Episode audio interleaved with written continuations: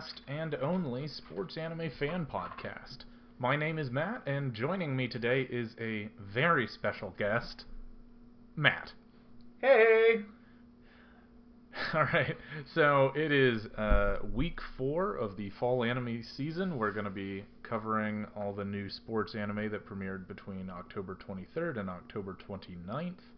Um, it has I don't know. It, has been an interesting week overall. Uh, just just to say up front, one of the things you notice is that a lot of anime productions put a lot of their resources into the first three episodes, and then you sort of see a, a little break as they set up the next arc uh, on episode four. So you've seen. I, I think there's been some uh, mix in quality, and so it'll be interesting to see what stayed consistent from last week and what sort of saw a drop off. But anyway, before that, I think Matt, you were going to identify a couple adjustments we're making to uh, experiment with the format this week. Yeah, basically, we we were kind of listening back to it, and we kind of decided we were going to try changing up the format just a little bit. Before we were kind of putting all of our favorite stuff towards the end, just because we wanted to end on a positive note, and we kind of decided, you know what, people probably don't care that much.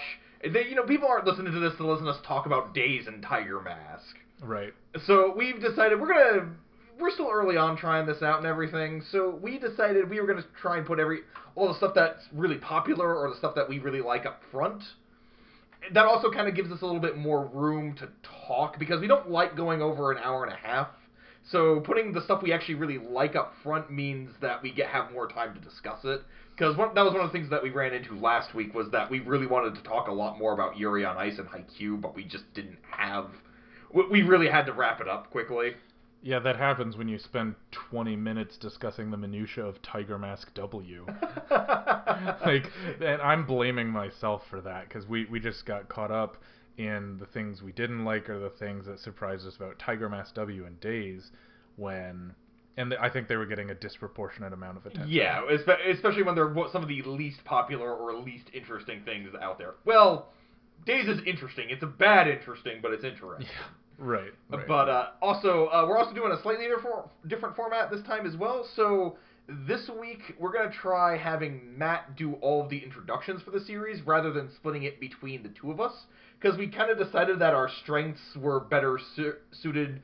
Basically, Matt's better, I think, at the introductions and the sum and the plot summaries and get, getting all the story beats, whereas I personally really like looking at all of like the camera techniques and stuff like that. So rather than having us solely devote our attention to one series, uh, we split it up. So now Matt will be handling all of the will be leading all of the discussions this week.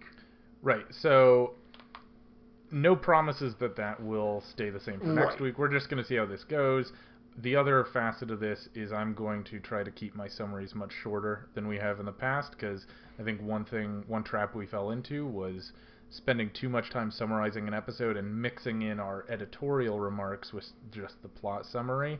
So we're gonna, I'm gonna focus just on getting the plot out of the way quickly, and then we can go back and editorialize.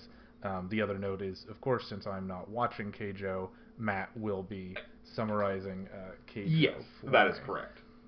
So, I think that pretty much covers announcements. Um, but all that being said, I, would like to just dive right into Yuri on Ice. Awesome, let's do it.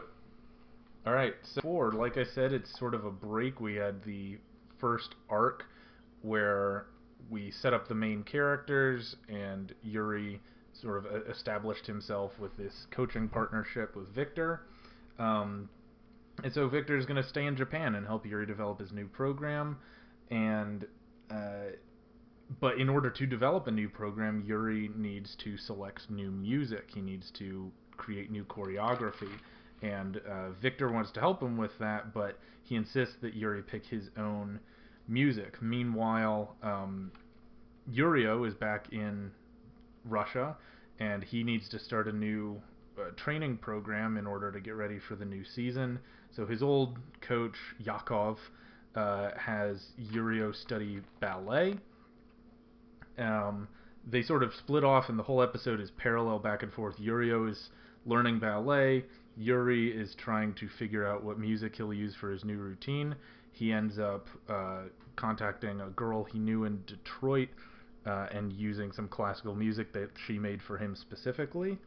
Um, and by by the end of the episode, Yuri finds out that he's been assigned to a couple tournaments throughout the year.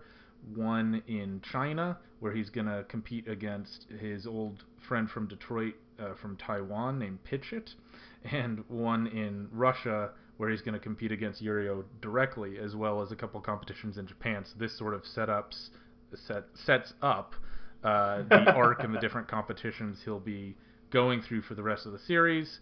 Um, the episode ends with uh, Yuri acknowledging that this may be his last season. Yurio similarly acknowledges that he's going to be limited because he's going to start, he's going through puberty and his body's changing and he needs to capitalize on his skill while he has it.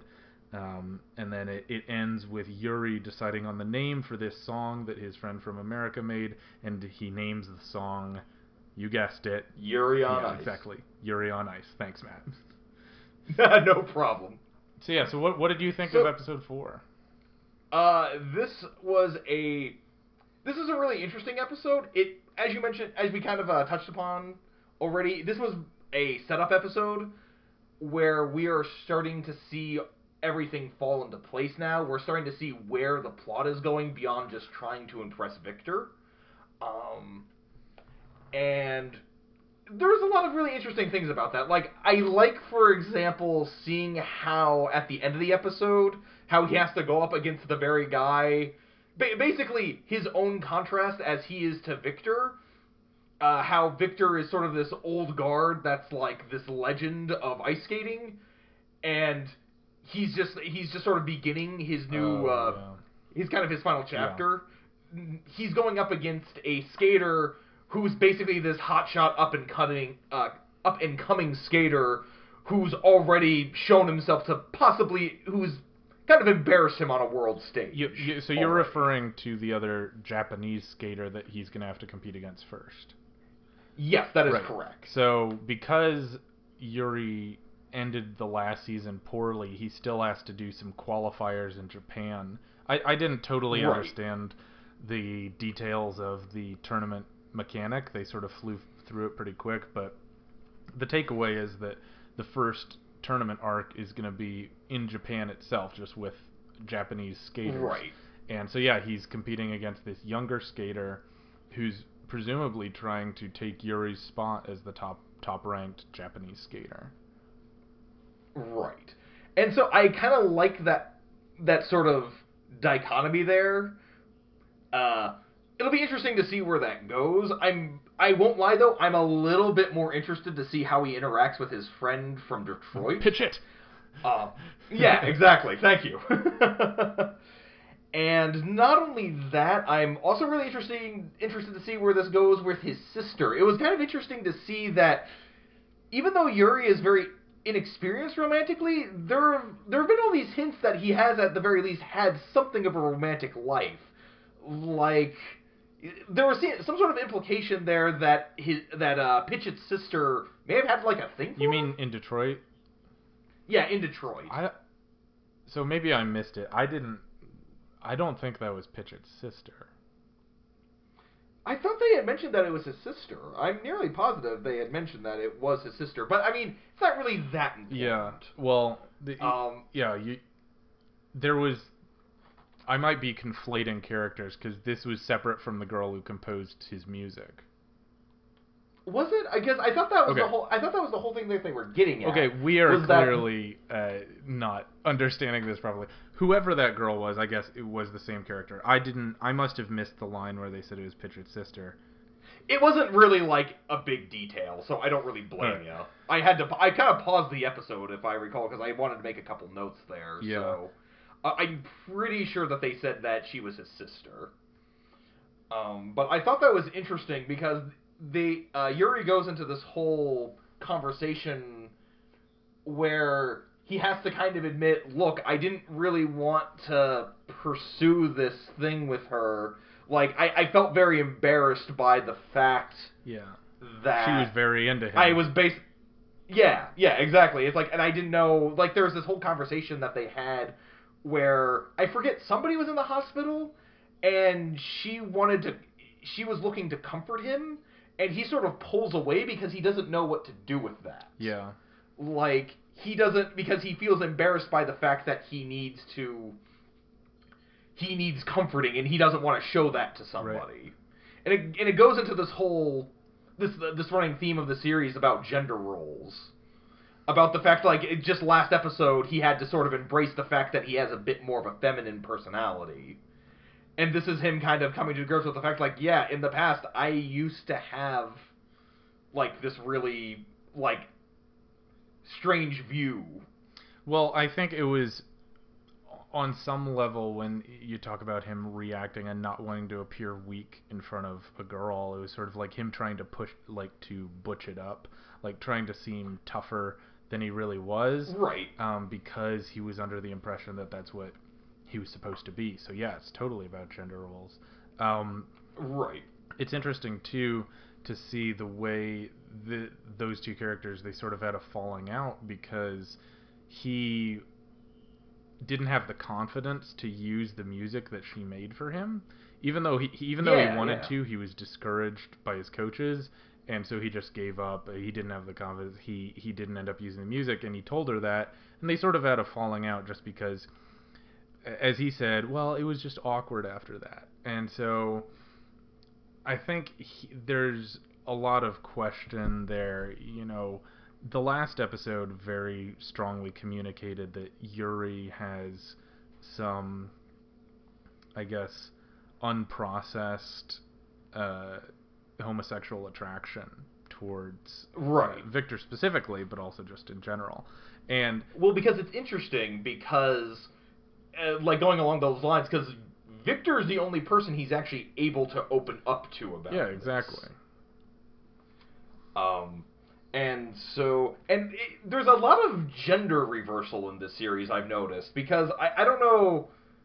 Uh, there is a lot. There were in this episode. I noticed a lot of very sexually empowered women. Um, for example, we have we have that one girl whose name I did not catch. Uh, but she was, but she was there watching Yurio. She Yeah, was there. To, she was apparently like friends with Yuri. Mila. What was her name?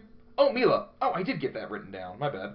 Uh, she was like dating a hockey player, and you know she Yeah, doesn't. yeah, yeah. She does. She's not having sex right now, and they. Uh, so she's kind of come to see Yurio to vent out his frustrations, or the ex ballerina that apparently Yurio's coach was originally married to, who apparently like left Yeah. him.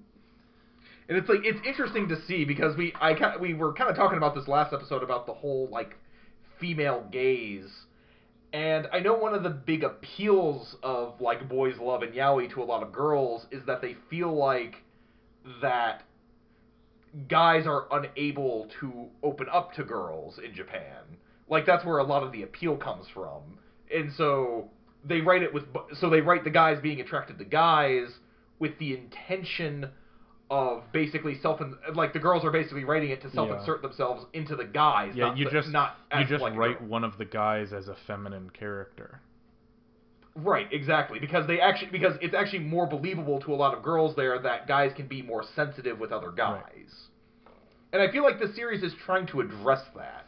Yeah, And we're it, seeing it's interesting to to see like like you said, and that was interesting. You brought it up that um, the guys are learning to be I more comfortable with their feminine side, and the women, insofar as they're featured, are shown to uh, be, I guess, much less traditionally um, submissive or tradi- traditionally Right. feminine. I mean, like for example, like last episode, the only uh the only character we've even seen like doing like the traditional like perving out over like hot people was Yuki, who was basically nosebleeding over the fact that she was seeing like one of Victor's like sexiest costumes. Um, so it, it's interesting to see how the how the series is kind of trying to turn around and kind of accept the fact. It it feels like the series feels almost like it's trying to reclaim sports uh, series for girls, essentially. Yeah. What did what did you? I I, th- I think that's all totally um, accurate. What, what did you think of the scene on the beach where Yuri and Victor are talking, and Victor basically asks, "What do you want me to be to you? Do you want me to be like your brother, like your father?" And then, uh, you know, Yuri's like, "No, no." And then Victor says, "Well, do you want me to be your lover? Do you want me to be your boyfriend?" and Yuri's like, "No, no, no, no, no, no, no, no, no." You know, like he just gets sort of scared. Right. what, what did you take anything from that? I kind of I didn't think anything of it think of anything of it before, but you bringing it up kind of makes it it feels almost like a dog whistle to Yaoi fans. So I think because I think it's supposed to be taken as a double meaning. Like so for example, a lot of Japan a lot of like a mainstream series in Japan, I've learned about this. You a lot of series do a lot better when they're not confronting issues like Hmm. Like if you try because one of the biggest arguments I've seen against stuff like yaoi and boys love is like, well, why don't you just like go full on like hardcore like gay like gay Right. sex, essentially. And one of the reasons they don't do that is because they those are just not financially stable. Mm-hmm. Like a lot of girl and so they a lot of people don't put the like put out stuff like Sure, that. of course, because it's just it's just And porn. so- That's a whole different thing. Right, exactly. So I kind of see it as like a dog whistle in that he has to be we have to keep up this front Oh, that it's that not Yuri gay. is not interested. yeah, exactly. We have to keep we kind of have to keep this up. Yeah, it's like plausible deniability.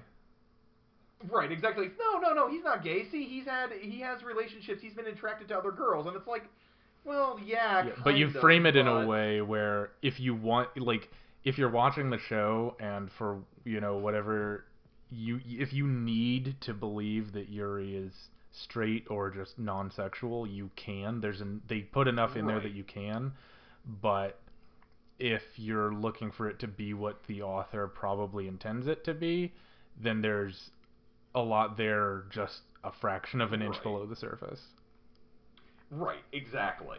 And I think that's really I think that's an interesting I think Yuri has been a very interesting case because a lot of series like All Out, which we'll get into later, like they make it very they make it feel very cheap and just sort of tacked into the series in order to like like jack up merch sales. Whereas I feel like Yuri on Ice is kind of it's it feels like it's embraced it and it's it's actually kind of doing an interesting gender study as a result of it. It, it reminds me a little bit as a more much more flamboyant version of Battery from last season, almost in that regard. Oh yeah, I mean, Battery was subtle. T- uh, well, I mean, until about episode ten, it was very subtle, but it kept things very symbolic and sort of talking around a lot of issues. And this, this Right. is not interested in talking around anything.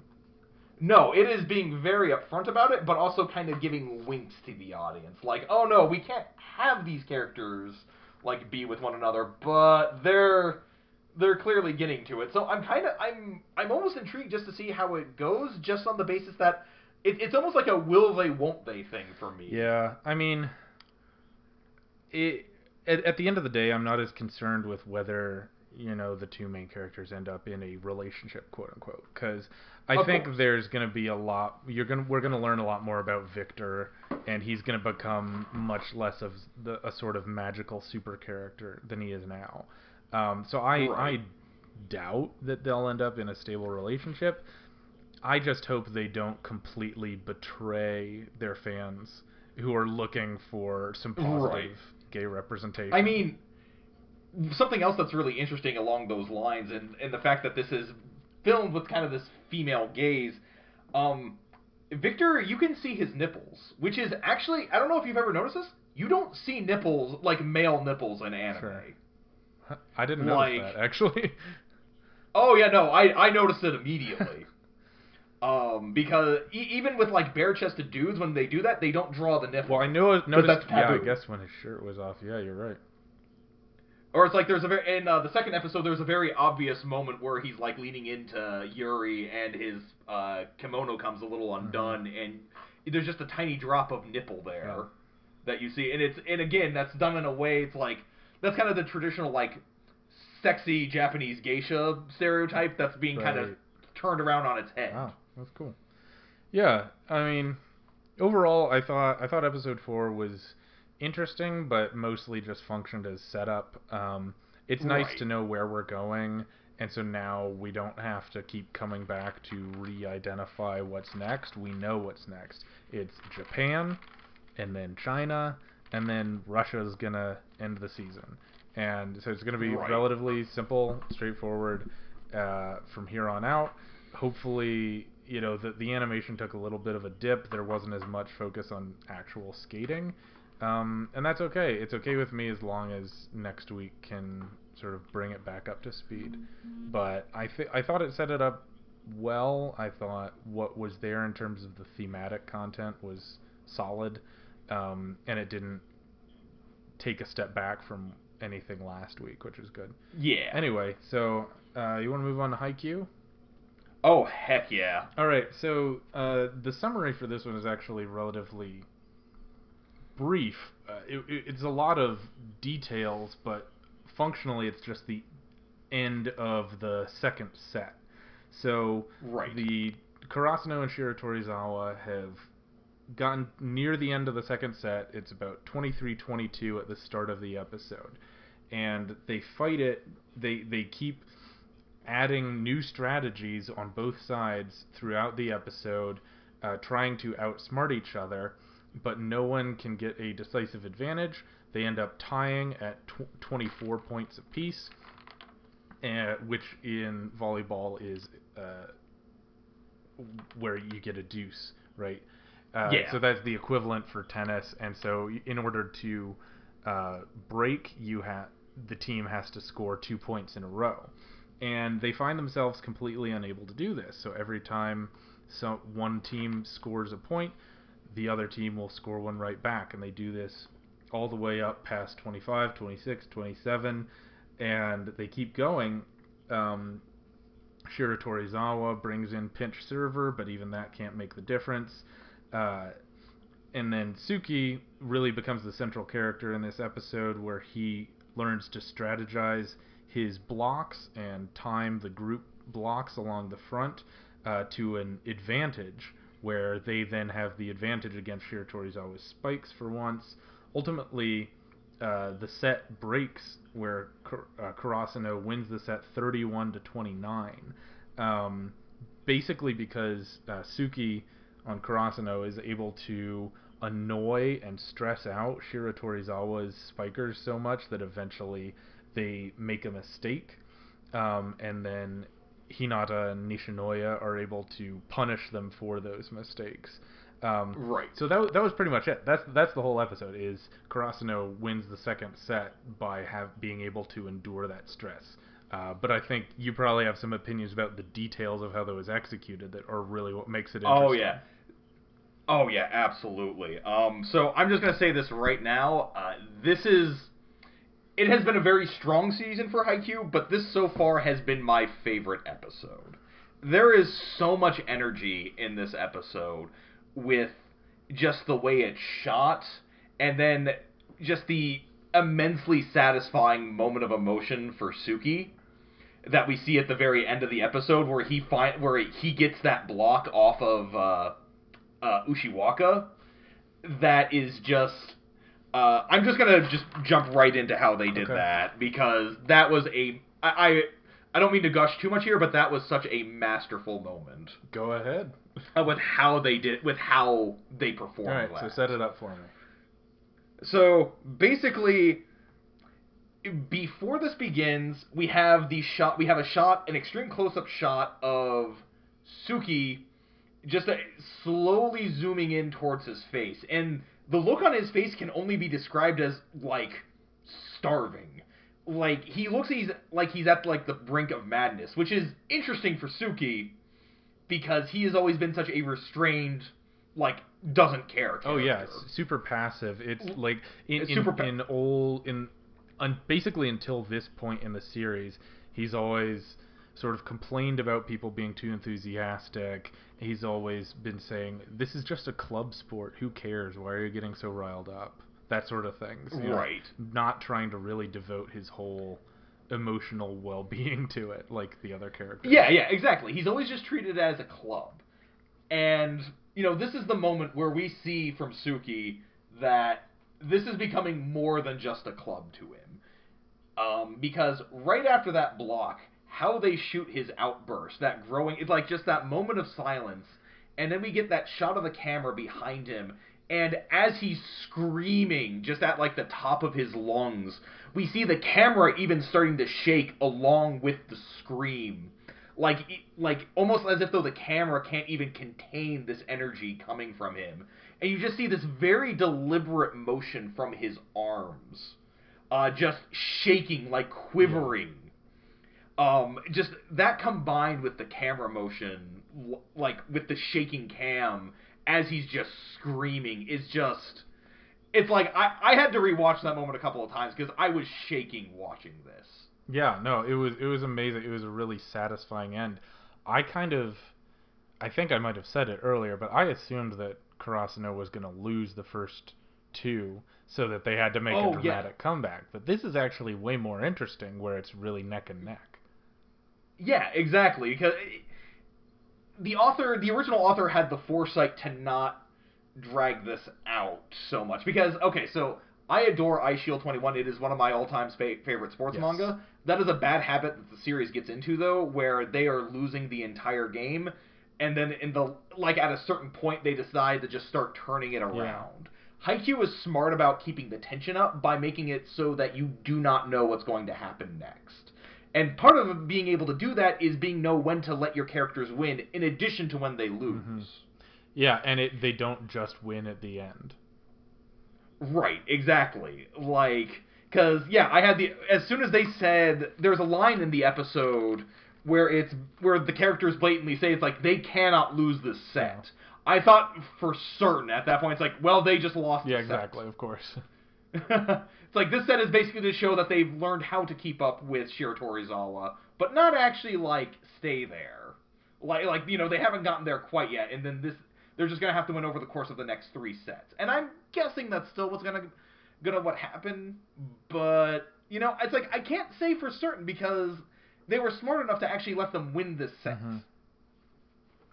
Yeah, it definitely Um, throws off sort of some of your expectations. I think one of the things I like, if just talking about the episode on the whole, uh, and we've alluded to it, is that you finally get to see that Shiratorizawa isn't invincible. Because every Right. perception up till now is that even you know you have to work around uh, Ushijima slash Ushiwaka. Like you, you need to work around their ace because he's Right. undefeatable. Um, and finally, you saw at the end of the episode, no, actually, you can e- figure him out. Even he can be defeated and contained. Um, there's nothing about the other team that is unbeatable, and it's so much more fun. Right. Sometimes sports anime have this habit of creating these Goliath teams or these Goliath individuals that are just too unimaginably good and and and they have to come up with some magical way of, of defeating them. But to me it's actually more fun when the other team is just a good team. Like they're a good team just like the main team is a good team. And so they really have to figure each other out and be strategic and so they have strengths and weaknesses um, but you don't have any of the sort of the magic all powerful team that to me gets boring. Right, exactly. And I really appreciate uh, kind of going back to the to the Tsukki, uh, to the uh, Tsukki outburst here. I really appreciate how they how they kind of almost put off this moment of character development for Tsukki just for this single Yeah, they put it off for two seasons. Yeah, exactly. It's like we were starting to see the uh, we were starting to see a little bit of that in season two, but I really appreciate how we've how the series has connected just the downfall of this team to Tsukki's like development as like a player and as a character to finally appreciate like this is what it means to take down one of the greatest. And I am loving this. Yeah, no, it's Haikyuu is the, the the season feels like a victory lap for this show. Um, because it does everything you love about the way Haikyuu was done in the past. It does very well still. It has amazing Right. animation. All the characters are where you want them to be. It, it really feels like this is as good as Haikyuu has ever been. And this ep- episode Oh, yeah. specifically, like the the animation was unbelievable. I mean, I love the way that they animate how the the characters on Karasuno are stretching themselves to their absolute limits in order to reach these balls and keep them in play. Like, Right. It, shows them crashing through barriers and stretching and falling on the ground, and just the way it's done, it feels extremely uh, vivid and it, you you know the the it's it's like we sort of talk about animation works when you can feel the hits and you can feel Right. all the hits in this show. Oh yeah, and one thing I just like to point out as well, um, regarding that, I something I really appreciate is that so the ball in this is actually CG, but you don't really notice that watching it. I only notice it because I'm actually keeping an eye out for it. But it, I really kind of it's it's amazing how well they deal with how the ball moves. Yeah. As opposed to something like I, I'm It's sorry all to out, keep I dumping know. on the series. Yeah, it's all out. I know but it's just the way that the ball moves because they they're smart enough to keep it just constantly in motion, constantly spinning around, and give it a very simple design. Just you know, it's just blue and yellow, uh, kind of moving together. Like, and they're able to get away with still ki- uh, leaving the ball with all this like impact and momentum. I just Um, just one other Okay, thing I wanted to ahead. point out. Uh, oh, sorry. Oh, I was just gonna say my one complaint oh, go for it. The w- one thing that frustrated me in season two was that it leaned a little too heavily on the symbolism, like throwing the symbolism in your face. Oh. And th- they sort of do that again, where they try to explain Karasuno's strategy as mobbing. Uh, you know, like Oh. when a murder of crows attack a bird of prey. You know, like exactly the scene that happens in the opening animation theme. You know, so it's, it's a little on the nose. Um, it Well, at the very least, this season we don't have to deal with the battle at the garbage. We don't have to dump. battle. Yeah, no battle at the garbage dump, and no extended sequence def- like showing a clock and all the gears coming together and clicking. I'm like, Oh, we I get it. They're all pieces of the same team. We know. So honestly, it, it's not that bad. It has eschewed most of the frustrating symbolism from season two, but just to see it rear its ugly head again, I was like, no, no, not again. yeah, no, I, I get that. Uh, it's still like it's a minor. It is an absolutely though. minor complaint, but that's the thing. Every complaint about Haikyuu is minor because it's a freaking amazing show. Um, and you know, I'm really glad to see that it's taken off so well too. Yeah. Like It's the most popular it- show this is in also Canada. like one of the most popular. it's the most was that? popular show in Canada. Yeah, there you go. Um, well, anime anyway. and strangely, not Yuri on Ice. Yeah, exactly. So, um, you want to move on to March comes in like a lion? Let's do it. Okay, so episode four, like every episode before it, is split between two major, well, major, between two arcs. Uh, in the first story, uh, the gang are all together at Akari's house and they are peeling chestnuts and d- discussing the fact that Hina wants to make lunch for a boy on the baseball team she has a crush on. Um, they argue about whether they should the family should be spending money on food for some boy. Um, and they reveal in this conversation that Akari, the eldest sister, takes in animals off the street and then plumps them up. And Hina wonders whether that's why she took in Rei too, which, anyway. Um, then uh, the next day, Hina tries to prepare this lunch, and it's all very chaotic and silly. She eventually does get to the baseball field. Rei sees her watching the game. It's, he realizes that she's in love with this boy. Then he has a very strange, uh, short flashback to a time where it appears he was sexually assaulted by an older woman. And then we're back Right. uh, to silliness, and uh, Hina is sad because she can't give the boy the bento box, and she cries. And then they take it home and eat it together, but uh oh, the bento's actually gross. Um, so that that's part one, and then the the second story Uh, Nikaido comes over to practice with Rei. Uh, Rei doesn't want to because he likes to practice alone, classic Rei. Uh, but Nikaido does it anyway, and they're very silly together. And then they go get lunch, and they, of course, run into the only other people in this town, and they see Mom- Momo and Akari. Momo thinks that Nikaido is Totoro because he's overweight. Uh, no, he no, she doesn't. The, she thinks he's uh, I think uh, Botoro. Yeah, okay. Uh, it's Totoro. yes. And then Akari immediately has a crush on Nikaido, also because he's overweight. Uh, they take Nikaido home and make uh, Akari makes Nikaido a bland meal. That in, in quotes, that's what she says, uh, because he has a very sensitive stomach. And then his butler picks him up from their house due to the power of illegal surveillance. And that's the episode. That's that's Yeah. the actual plot of the episode. I mean, you didn't really miss anything there. You're not wrong. Yeah, it just uh, all I want to say up front, and I'll just turn it over to you, is that this feels so fundamentally different than the first episode. The first episode felt like it was going to like in all caps ask hard questions about mental health.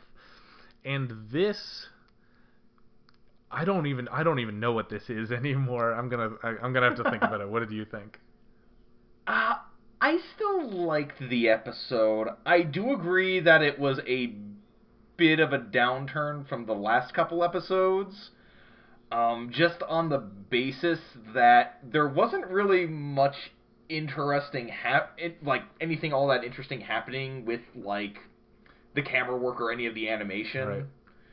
Right. Um I still kind of enjoyed it. Like, I, I kind of liked how these two parts were connected together because ultimately the plot of the episode, or the, the general theme of this episode was uh, uh, unrequited love that will never be fulfilled.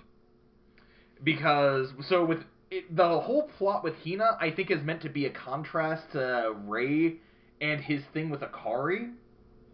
Because I don't know if you remember this, in episode two, there was a lot of heavily heavy implication that Rei deeply felt something for Akari beyond just being like a mother figure. Right.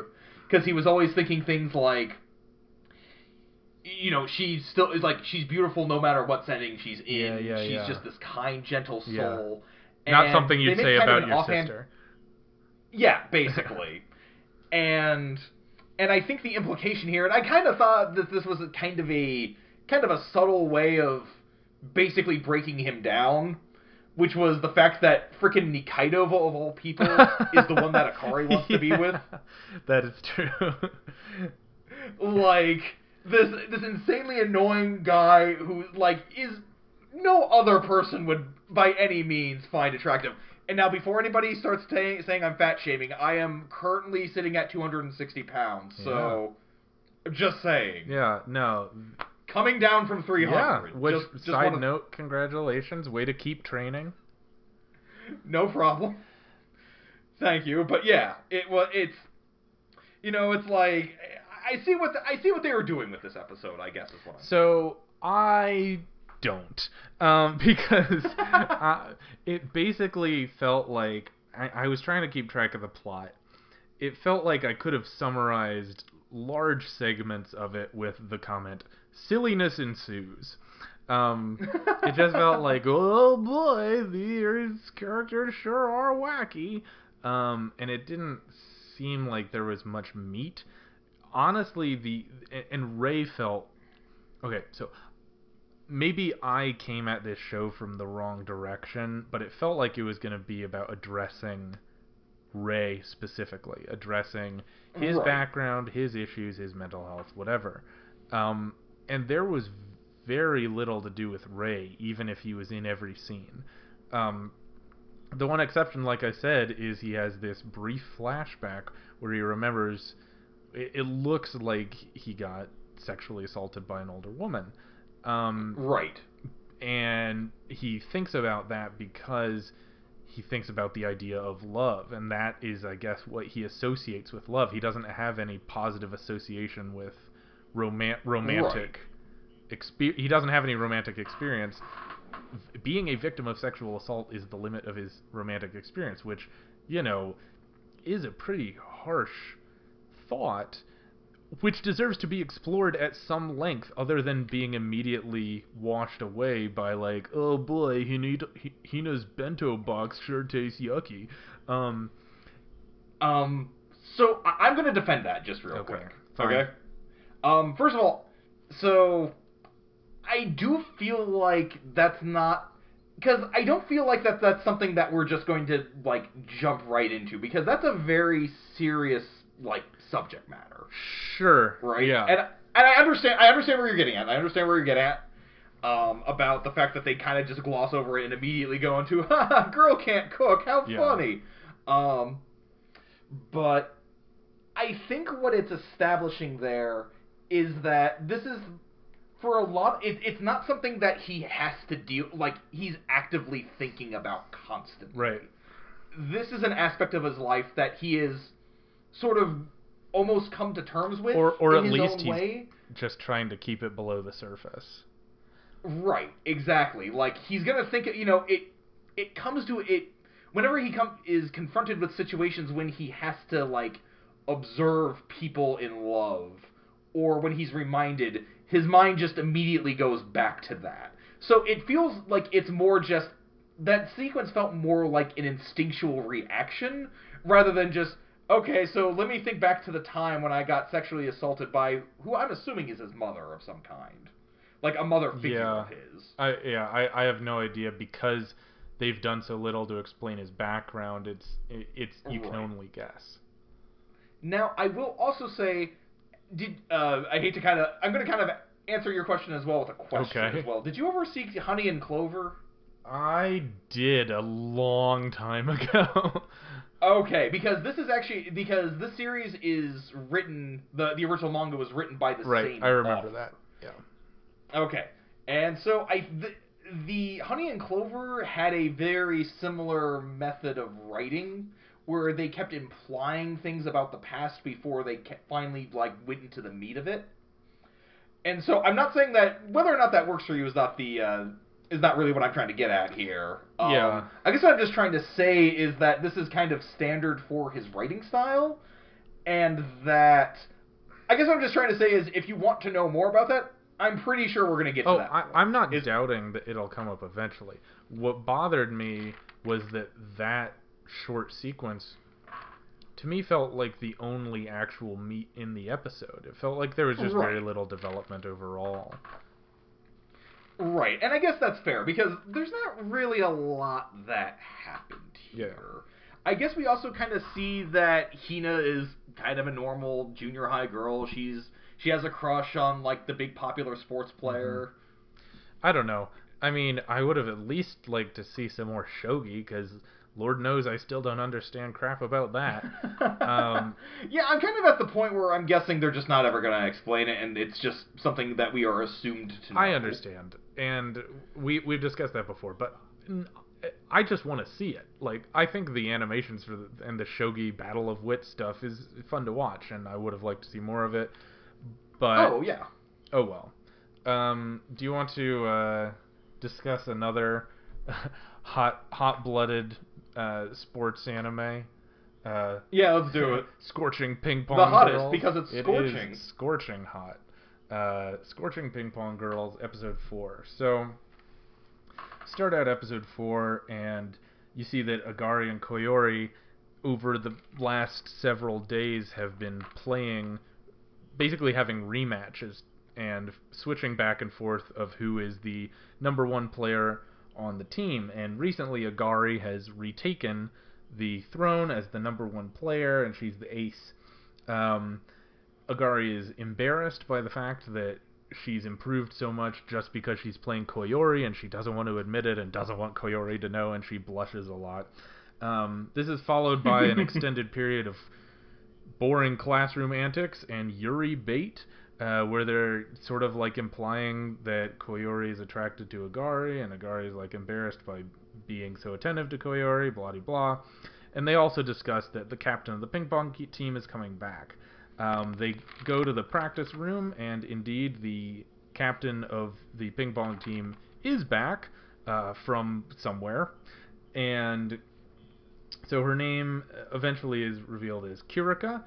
She is uh, has like long black hair. She is uh, shown playing against two ping pong robots by herself, and decides that she wants to have a tournament where all 20 players on the team have to play her, and uh, so she will win. Kirika will win the match if she can get five points, uh, but her opponent will win the match if they can get a single point.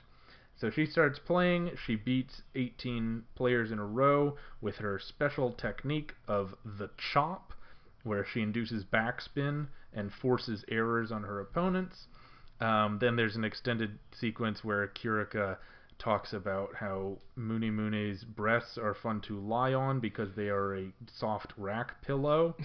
Yeah. And then, uh, so by by the end, um, Agari and Koyori are the only opponents left, and Agari promises to defeat her and show her that she's uh, great and going to bring the team to nationals. Yeah. Yeah.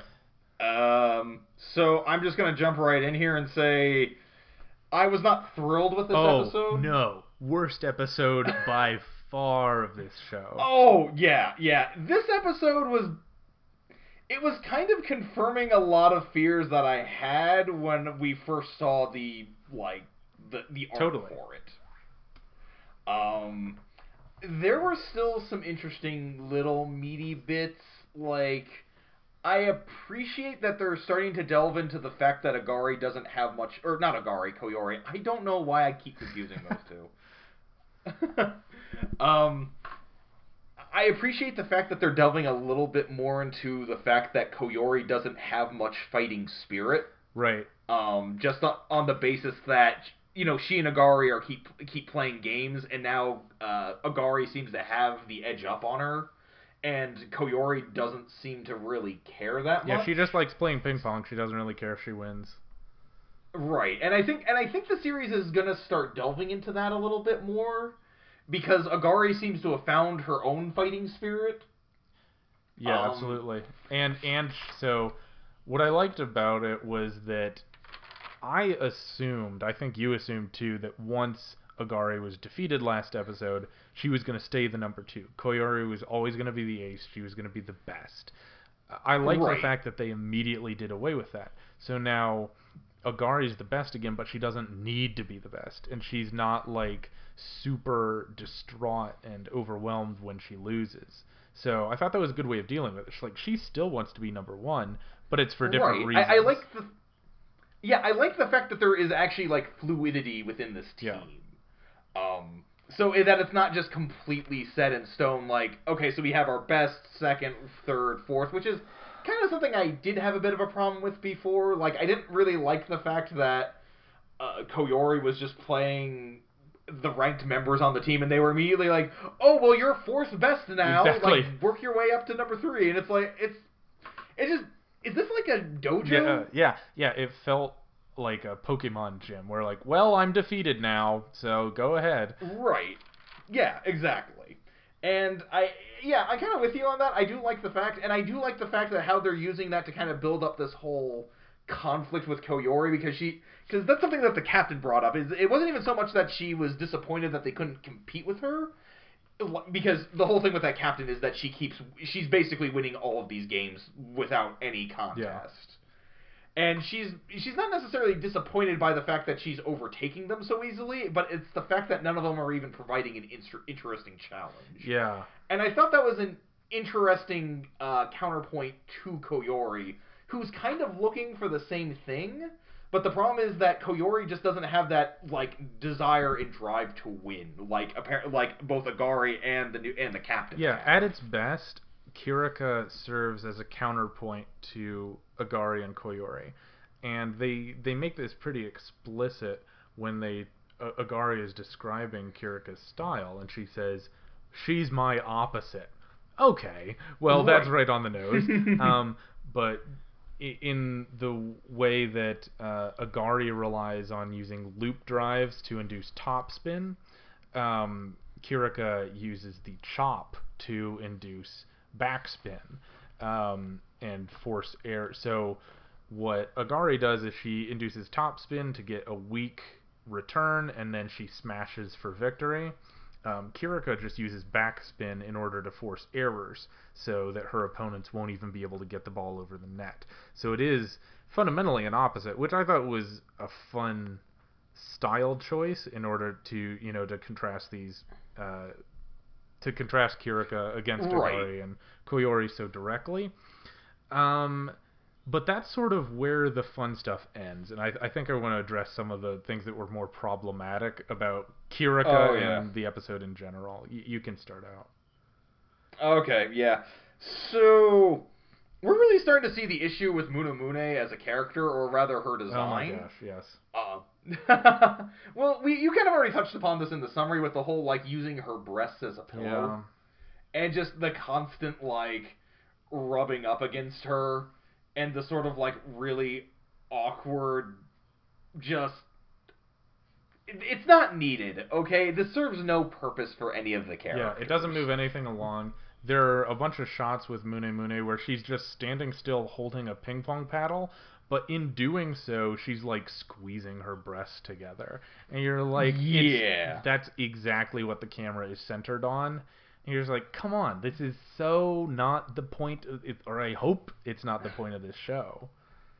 Right. It, it's interesting that you bring that up too, because there was one particular camera shot that got me, and it was based on the context in which we got it. And it was basically uh, Mune Mune and Tenko were discussing uh, Koyori's losing streak that she's been having lately.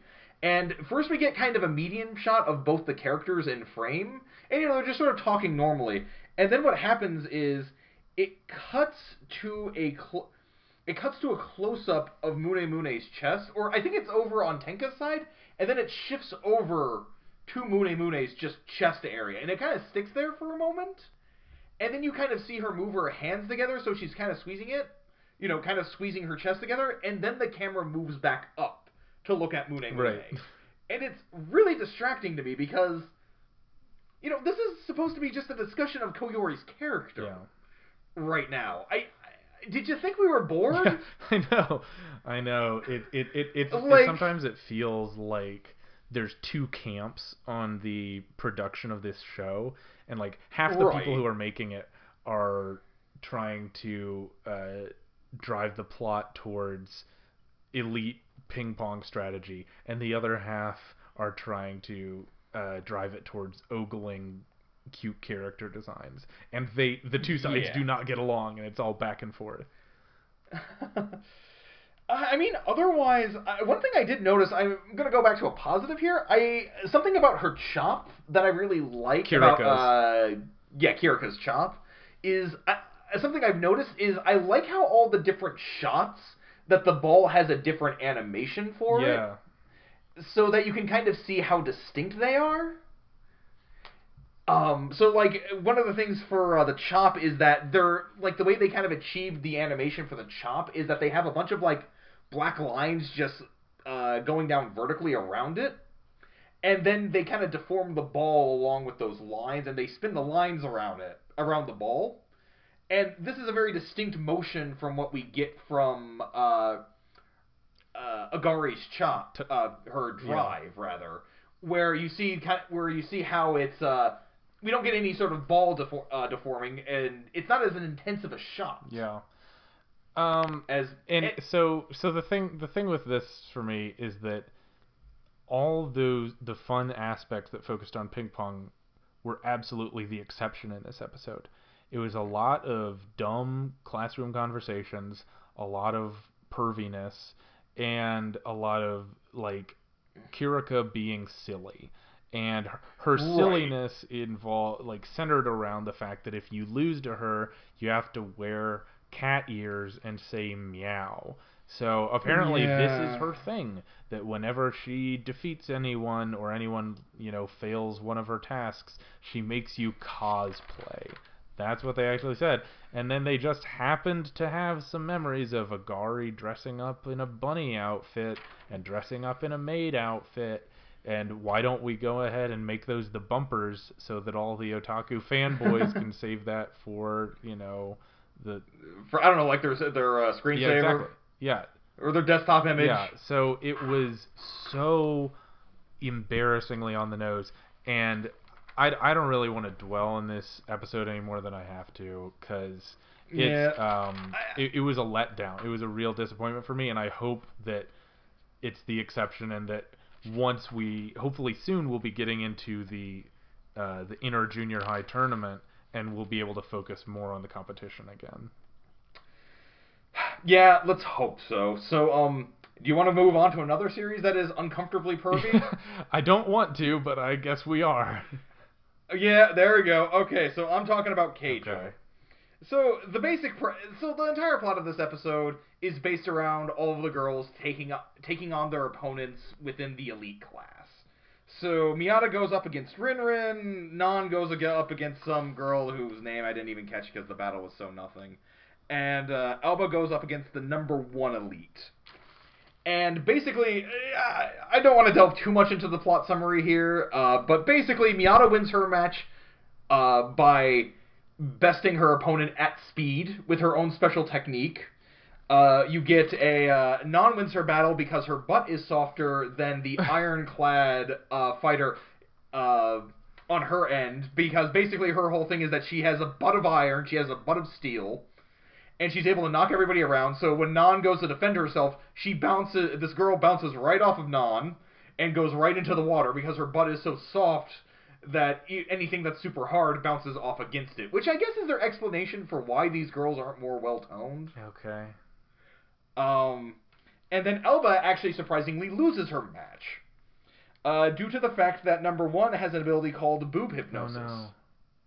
where she basically basically the whole point of Elba's fight was to essentially build up the number one class, as well as also build up the fact that Alba is more of a strategist and she's a bit she's better as a leader than she really is as a fighter because she manages to get all the other girls in this battle royale to basically to basically control the number one's movements so that she's backed into a corner. But then the number one gets out of it by basically hypnotizing the girls with her boobs. Oh no.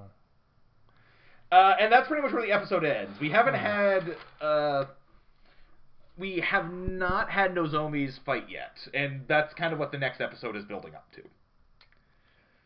So I was gonna leave up the discussion to you, and then it occurred to me, wait, you have nothing to add Yeah. here, so I'm just gonna keep going. I mean, all I want to say is this just sounds insufferable. I did, however, on Twitter, someone posted an image of the the butt of steel, and it was pretty insane. That's that's my Okay. contribution. Yeah, no, that's fine.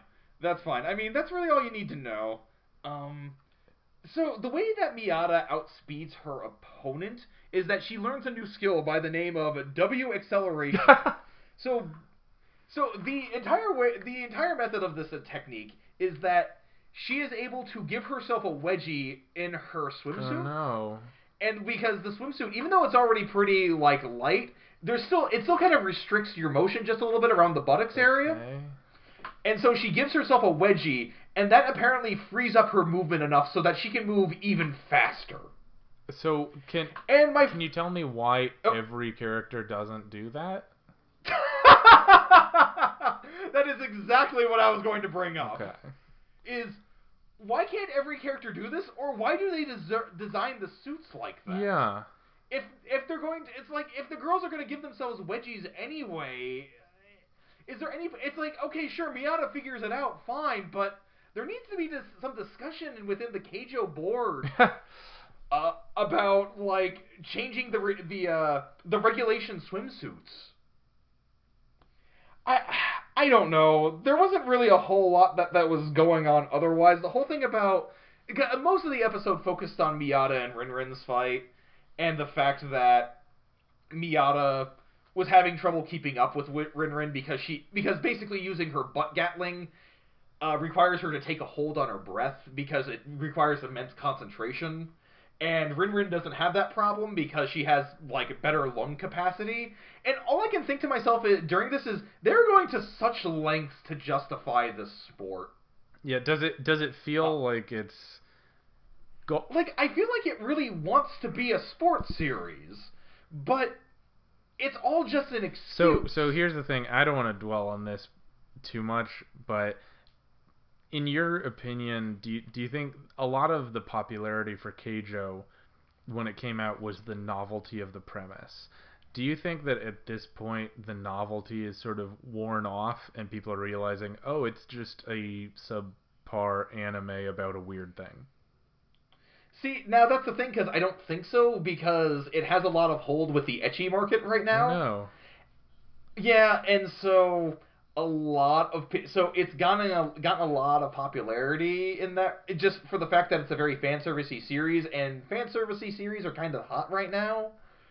And Yeah, I guess they're doing. I think it's just gonna and, and I've kind of discussed this before. It's at least interesting in the sense that they don't just go like they they kind of earn the fan service because they have very like outside of like just the sheer insanity of everything that's going on, the girls themselves are also pr- like they aren't animated in a way that's very obviously fan servicey if that makes any sense. Like I feel like they have a better sense of how girls actually look and how they move around.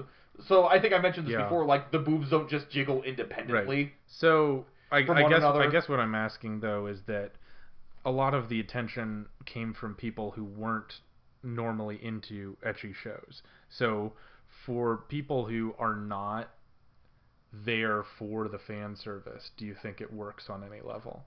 Oh goodness no. Okay. All right, fair enough. No, no, no. This is a bad series, and unless you are really into ecchi fan service type things, ignore it. Yeah, maybe watch one episode to understand what the talk is about, Yeah. but even I mean, honestly, I would I would honestly say if you watch an episode of the show, it would probably be this one because this is the one that has like because the fights themselves are pretty decently animated. Like I actually kind of appreciate the fact that they use a lot of long shots, uh, like to watch the characters like battle it out. Because a lot of series have a tendency to go like really close Yep. in and they cut beat and they do a lot of like really like quick cuts to kind of save on the animation but the series actually has the confidence enough in its animation to kind of keep the camera away from them and just let the battle play out. interesting. So So I, in this series, in this episode in particular, was very good about that. well, that's something. Um, Yeah, it's something. It's it's not the worst thing I've ever seen. Like if you are specifically looking for an ecchi type series, you could do yeah, worse. Okay, but Matt, if you're specifically looking for an ecchi type series, you already know about Keijo. like, you know, Right, exactly. You're already watching. Yeah, I, I'm not going to argue that. All right, so you want to move on to another show with an incredibly deep plot? Uh, Long Oh, yeah. Riders. All right, so Long Riders episode three. Remember, because last week um, they did not air an episode, uh, so this week we have we have episode three. Um, starts off, uh, Amy is getting new equipment. She's trying to get more stuff for cycling bit by bit so that she can look more like a legitimate cycler. Um, she and the other three girls decide to take a more difficult route, and they go up Yabitsu Pass, which is effectively just a, a very large hill nearby um, with the, uh, some historic landmarks. Um, so Amy gets halfway up the hill, uh, and at, at this point, Hinako and Yayoi have already left them behind, but uh, Amy gets a cramp halfway up the hill, and she tries to stretch, she tries to drink water, uh, but she ends up getting a cramp in another, another leg, and uh, they have to quit. Um, she's really embarrassed, and then the other three girls spend a long time discussing back and forth how worried they are for Amy and uh, whether she'll take it too hard. But Amy doesn't take it too hard. She decides that she's going to train harder and uh, defeat the uh, Yabitsu Pass. So later, Aoi and Amy are uh, going uh, on like a, a training ride together, and they run into another cyclist uh, with long black hair who is very good at cycling up hills. Um, and then they get tackled by her dog, and her dog, uh, uh, this cy- random cyclist dog, licks Amy in the face a lot. And then they talk with this random cycler again, and Amy learns for the first time uh, why road bikes are better than folding bikes at being bikes. And that's pretty much the end of the episode and so Amy Yeah. may or may not get a road bike soon. And that that's it. And I have to admit, I might have missed it, but I don't think they ever. So it, it's clear that this this girl they meet on the hill is going to be the fifth member of their group Right. that doesn't exist yet. Uh, I did not catch her name. I'm not sure if they ever actually introduced the character. No, they never did. I didn't catch a name Yeah, either. so that's the same tactic they took with Hinako and Yayoi, where they ran into these girls out on the trail, and then they separately ran into them again at college. So I assume at the beginning of next episode they're going to run into this girl at the school and be like, "Whoa, you go here too?" and then Hinako's gonna Sounds Hinako's gonna say like, "Hmm, now we have five. Maybe we should do a flesh together." Um, so we'll see. Um, so something I wanted to bring up is something. It, this is not really that related to this episode in particular, but this was something I just noticed while watching this episode. Have you noticed that the group of girls in this are basically the exact same as the group of girls in Scorching Ping Pong Girls? Oh no. Yeah, I mean, yeah, So- it's, it's not that, but like some of them definitely like, yeah, you're you're totally right because Yayoi is Mune Mune. Uh, Uh, Hinako is blatantly Tenka. yeah, this Um, this honestly, new girl, Aoi- this new girl is clearly Kirika.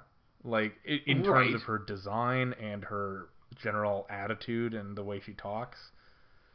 honestly, Aoi is basically uh, Agari in the sense that she ha- she is she's a little bit more serious. She's she kind of serves as being the best friend to the main character, and she's got just I just noticed this just a slightly curvier uh, body Yeah. type than the main. She's the most different, I'd And- say, because she's like a lot ni- more naturally kind than Agari. I think.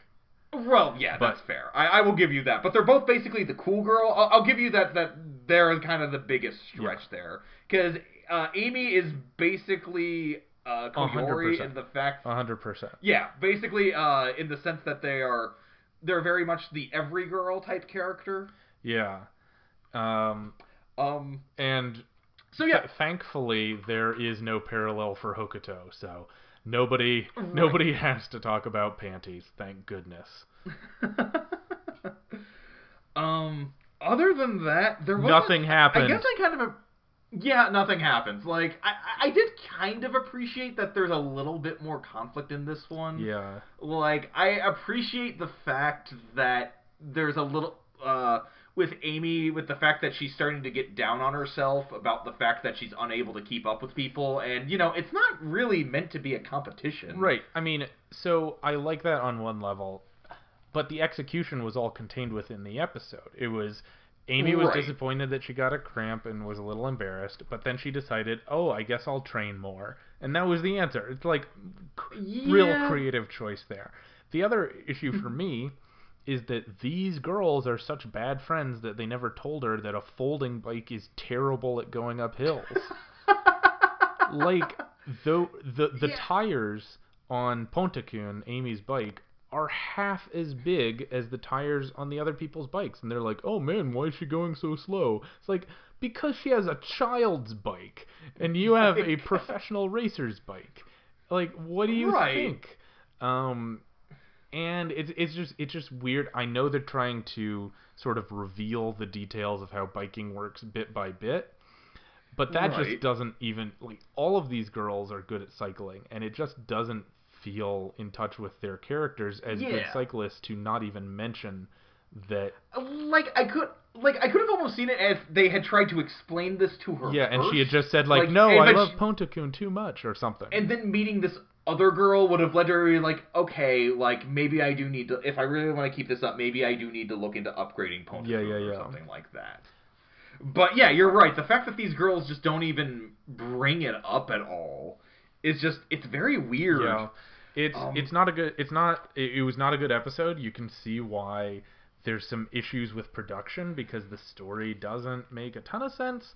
And one other thing is the animation is all over the place in this episode. Okay, good. I'm glad you brought that up. It so I was didn't have like to. I'm not the one who pay is like I don't get hung up on differences in animation. Like people complain about, you know, where things slip in Yuri on Ice and where they cut corners on some of the figure skating. I don't really notice that because I can see what they're going for. This was just sloppy. Uh, the, Right. the character designs were all over the place, very inconsistent. Some places it looked really detailed. Some places it looked like, you know, somebody sketched it on the back of a napkin. It was bad.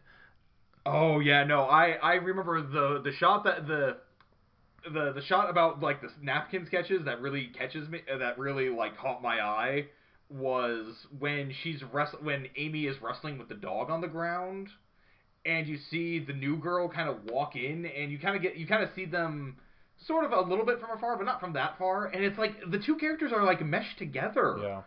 Like and they have like two frames to like signify the fact that these two like that this that Amy and this dog are wrestling. Yeah, it's um it was bad. It was ugly. There was nothing interesting about the episode that you couldn't have done in about 7 minutes. Um so the fact that the production is clearly running into trouble is not a sign of good things to come. I think we'll probably be Yeah. watching this show fall apart, which, you know, is its own kind of fun. But um, I want to move on to a show that is surprisingly not falling apart. uh, Tiger Mask. All right, so uh, we're on Tiger Mask episode five. Um, so Naoto, uh, otherwise known as Tiger Mask, des- decides that he should join New Japan Pro Wrestling, and this is established immediately. He says, "Oh, I guess I'll join New Japan Pro Wrestling so that I can get more experience." and everyone says, "Okay." Um, Cool. The he goes to a match and he sees this other competitor named Fukuwara Mask, who is basically a wrestling clown who tricks people into getting defeated by him. Um, and then uh, Naoto wins his first match by getting a suplex, just like always. There you go. Um, uh, separately, Takuma, otherwise known as Tiger the Dark, is pissed off because Tiger Mask is getting all the notoriety, and he he's more likely to get Yellow Devil to fight Yellow Devil. So obviously, Takuma doesn't know that Naoto's Tiger Mask. Um, so Takuma starts fighting too hard, and his companions take umbrage to this. So the uh, Global Wrestling Monopoly wrestlers arrange a battle royale where they're all going to gang up on Takuma. Uh, separately, Naoto gets included in a 10-man battle royale with the NJPW wrestlers. Um, so in the Japanese uh, battle royale, Fukuwara tricks a bunch of people into losing, and Tiger Mask suplexes a bunch of people into losing. And eventually, they're the last two stand- standing, so they're grappling, and then Tiger Mask accidentally elbows Fukuwara Mask in the face and breaks his nose. And then Fukuwara shows his true power. Turns out he's actually a good wrestler, um, but it doesn't really matter because Naoto just suplexes him and wins. Right. Well, I mean, he's Tiger. Yeah, exactly. I mean, he can't lose. And then separately, uh, so ev- everyone in America is ganging up on Takuma in their, their fight there, uh, but he beats them all by kicking them out of the ring, and uh, he ends up having to fight their boss, Boss Man. That's his name. That's the character's name. His name is Boss Man. Um, and he does a bear hug on Takuma, but then Takuma elbows him in the face, and you guessed it, suplexes him. so that's the end of the episode. Basically, it's it's showing these parallel battle royales where Tiger Mask and Tiger the Dark win, so they both get more notoriety. Um, the end. Okay, so I had a general question about this episode. Okay. Were we supposed to know who Fukuwara was at the end of the episode? I know. So it showed it like revealed hi him. I wasn't sure if that's supposed to be Takuma's dad because it kind of looked like him, ah, me, but he had a beard in this, and you know he doesn't actually. It, it did very much look like we were supposed to recognize this person, or maybe like The only other thing I can think of is that they're setting it up. Yeah, I was just thinking like maybe they're set. The only other thing I can think of is like maybe they're setting this up for like this guy's gonna start being a major character from here on yeah, out. and he'll appear separately, like not as Right. Fukuwara Mask. Right, but I don't know. I, that was one of the things I just did. I guess I just didn't get that. Yeah, so I, I'm not sure whether it's something we missed along the way or if it's a reference to the old show. Cause like right. you know that that's sort that crossed my mind. Like, what if he's the original Tiger Mask? Which would be hilarious. Okay, yeah. But I don't I don't actually think that's the case. Right. Doubtful. I'm guessing because I'm guessing they don't want to dishonor the memory of Tiger Yeah. Mask by having a fighter who kind of fights dirty. Yeah. Turn him into a clown. With, like- yeah, for for what Yeah. purpose? Yeah. I don't know. Overall, Um, what what did you think? Uh, it wasn't terrible. Like I'm glad to see. I, I was really worried after last episode that the animation quality would start taking a dip again. It's generally fine, is what I'll say. I, it's definitely better than those first couple episodes that were real rough. But I feel like the suplexes are starting to get keep their impact, which was a problem I was really having with like again those first two episodes. Um, I don't know. There was one. Go ahead. Go ahead. Okay. Um, there were definitely some moments where I was watching this and I was thinking, okay, guys, come on.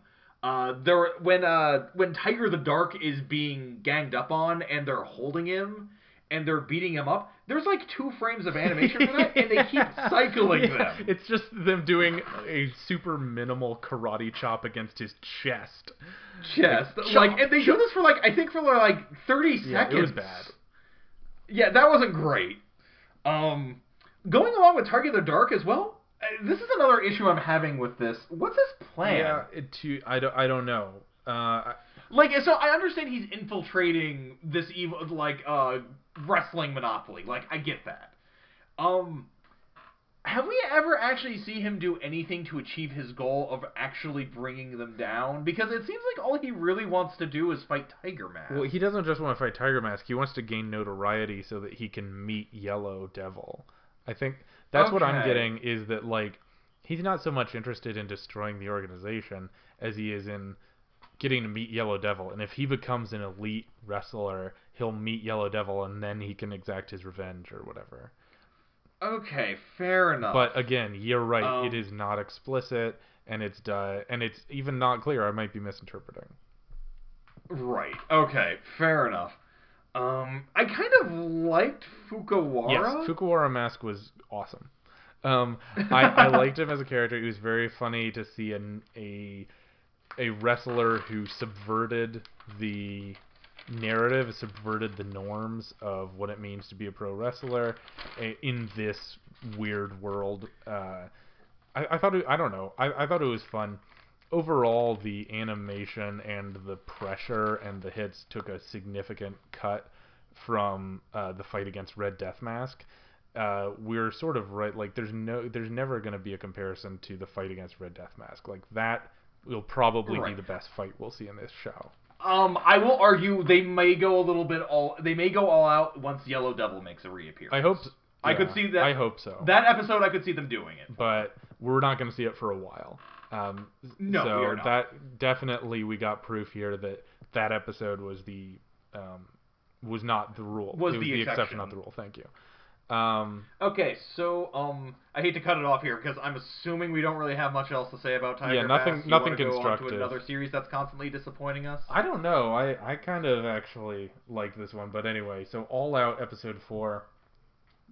um, so this is basically the end of the match against Keijo, where uh, it begins by Oharano is able to predict the Keijo movements. Since he's such an elite player, he ends up dropping the ball and kicking and scoring the first three points. Um, and then he develops a, a rivalry against Miyuki. Uh, Ebumi, uh, who is this sort of delinquent character um, on the Kanagawa Jinku team. He wants to get in the game, but Sekizan won't let him because he never shows up to practice, and then he's embarrassed, and then we move on. Um, Keijo ends up figuring out Jinku's strategy, and they're basically unstoppable because they have stronger players who are able to move along the wings without getting stopped. Eventually, uh, Sekizan realizes his team is demoralized and he pulls Gion into the game just to get him some experience. Um, everyone reacts by saying their aura changed because Gion steps on the pitch. uh, Gion has a couple attempts where he tries to tackle people. He's not able to, but he is able to impress people with his attempt. Uh, they end up losing dramatically. Gion never gets a good tackle on anybody despite his attempts. Um, but they tell him that he made a good effort, basically, in the end. So, what Right. what were your issues with this show? Um, I guess I just had several questions. Like, pretty much all my notes for this episode are just questions. And some of these are pretty basic, like, who is number 10? Who was the guy who was introduced to us at the beginning of the episode, who is the newcomer who knows about rugby? Oharano, yeah. Okay. Um, and then I had some more general questions. So they're making a really big deal about winning this game, or at least doing well in this game, Right. right? And all I can think to myself are is, what are the stakes to this? Yeah, I think it's just pride stuff. Right, and it's uh, you can do pride fine, But explain it. Right, like okay, so going back to Haikyuu here, in the very first game we see in the series, beyond just uh, the introduction game between of Kageyama and Hinata, the first real game we see is Hinata and Kageyama are trying are essentially trying to win so that they can stay on the team because they don't get along. In uh, let's see, another good example would be in Eyeshield 21 when Sena is playing against the Ojo Knights. I, he doesn't really want to be in the game, so that works fine. But towards the end of the game, he realizes I really want to try and win this one because I'm actually able to compete with this very talented player. I just in this game though, I just I don't really see any of that. I don't see anything that's really going to majorly affect the characters in the long Yeah. run. So so I and so I just I don't see why to care. Yeah, so I 50% agree with you. It, it didn't execute itself in a way that made most of these characters very interesting, but there were a few things I liked, and which I thought Okay. made took it a little above the performance it had in previous weeks. One, I liked that Gion failed. Um, they could have brought him in to be like a rugby prodigy. Like that's one of the ways they could have done it. That's sort of a common trope. But he wasn't a rugby prodigy. Even though he had developed this secret technique, basically all it did was confuse uh, Tyra the on the other team briefly, and then Tyra's momentum just like kicked him aside. So it's not like Okay. tackling him by the ankle was just going to change the game. So I liked that that he lost. He wasn't able to catch up to people, and he was really embarrassed at the end that he sucked at rugby. So it f- kind of forces him. This is a contrast to Days, where they make Tsukamoto like a super success Wonder Boy from the beginning. In this one, Okay. Gion sucks, and he realized in his first try, oh my gosh, I didn't think I sucked, but I actually suck. so hopefully, Like, who would have guessed that not playing rugby for all these years would actually mean I would kind of Yeah. suck at it? And I'm saying that sarcastically, but I do see where yeah, you're coming which from. you know is is it, they didn't have to go that way, but I like that they did because it's probably going to force him to be more humble, and you get to see some interesting character growth. So for me, that was the big thing. I didn't see much Okay. from the other characters except for hopefully they'll flesh out Ibumi uh, moving on of like he's an, a delinquent who's really good at rugby but he hates practicing. But hopefully he got embarrassed by Sekizan too who refused to let him play because Sekizan said I don't care if you're the best. You haven't earned the right to score a goal um, or to get a Right. try when everyone else is working hard and you just get to get the glory.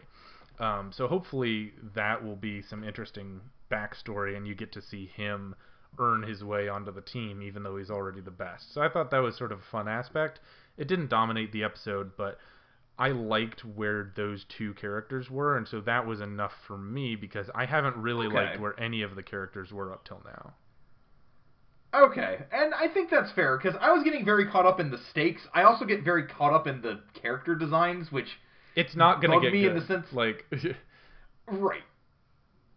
um, like I, I guess it's just really hard for me to take some of the more dramatic moments seriously because so you have characters like Gion and Sekizan and Ibumi who look. I mean, okay, so Sekizan has this kind of weird like silver like horn there, Yeah. and that's a little weird. But beyond that, like you have some characters who look pretty reasonable, and then you have a head. You have characters with like devil horn hair.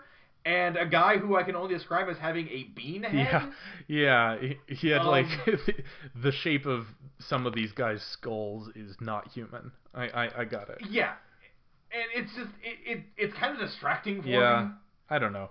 Overall, I think Um, it took a step in the right direction, though. Like, it, it was Right. so um, bottom of the barrel up till now. It was just so by the numbers and not even well executed by the numbers that I was getting very bored. And this at least gave me a few things to latch on to. That's fair. And something I will defend the series for is that, regardless of any of the complaints I have, the animation is still pretty decent.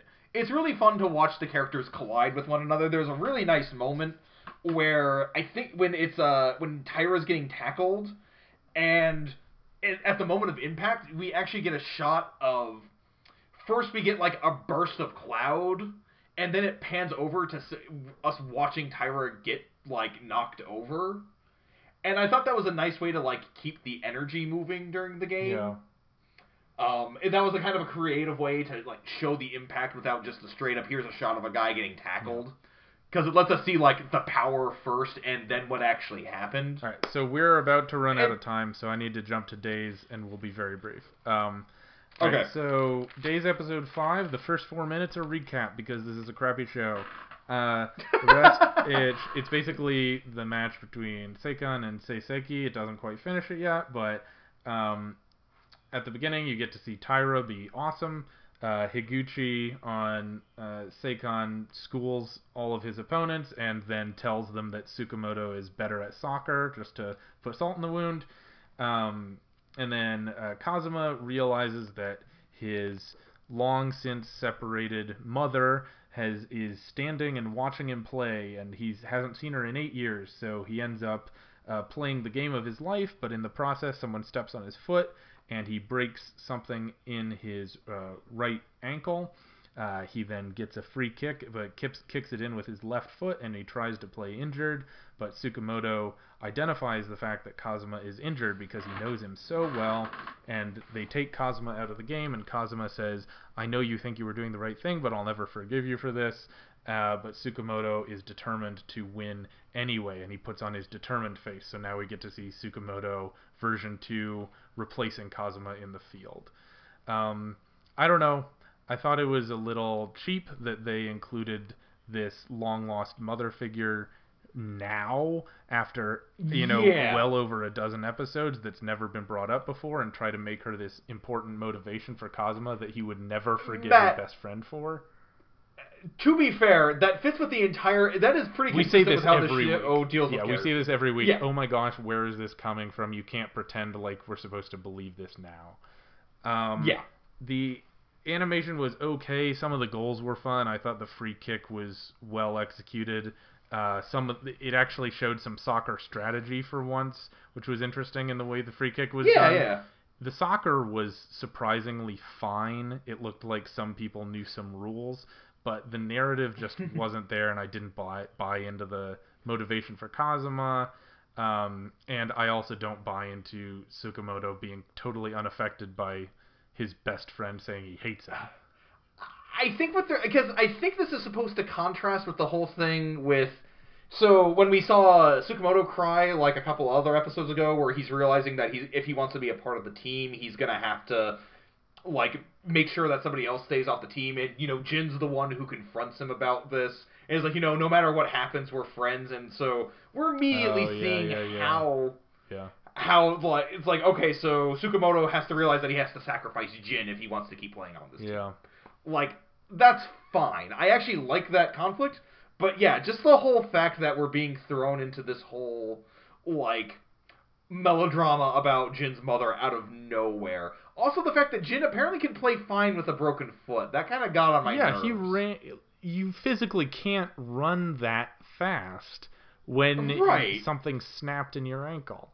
Uh, he's not a Yeah. Superman. The, the show keeps doing this where if you just work hard enough, you can be elite. Like, no, sometimes your body breaks.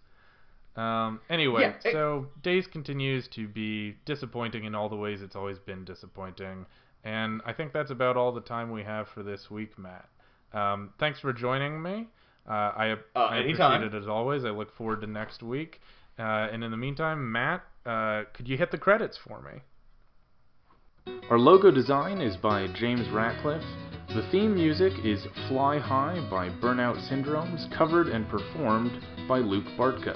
You can follow Koshien Cast on Facebook, YouTube, and Twitter, and our email is koshiencast at gmail.com. Make sure to subscribe, rate, and review. We'll be back next week with the best and worst from the world of sports anime, and until then, keep training.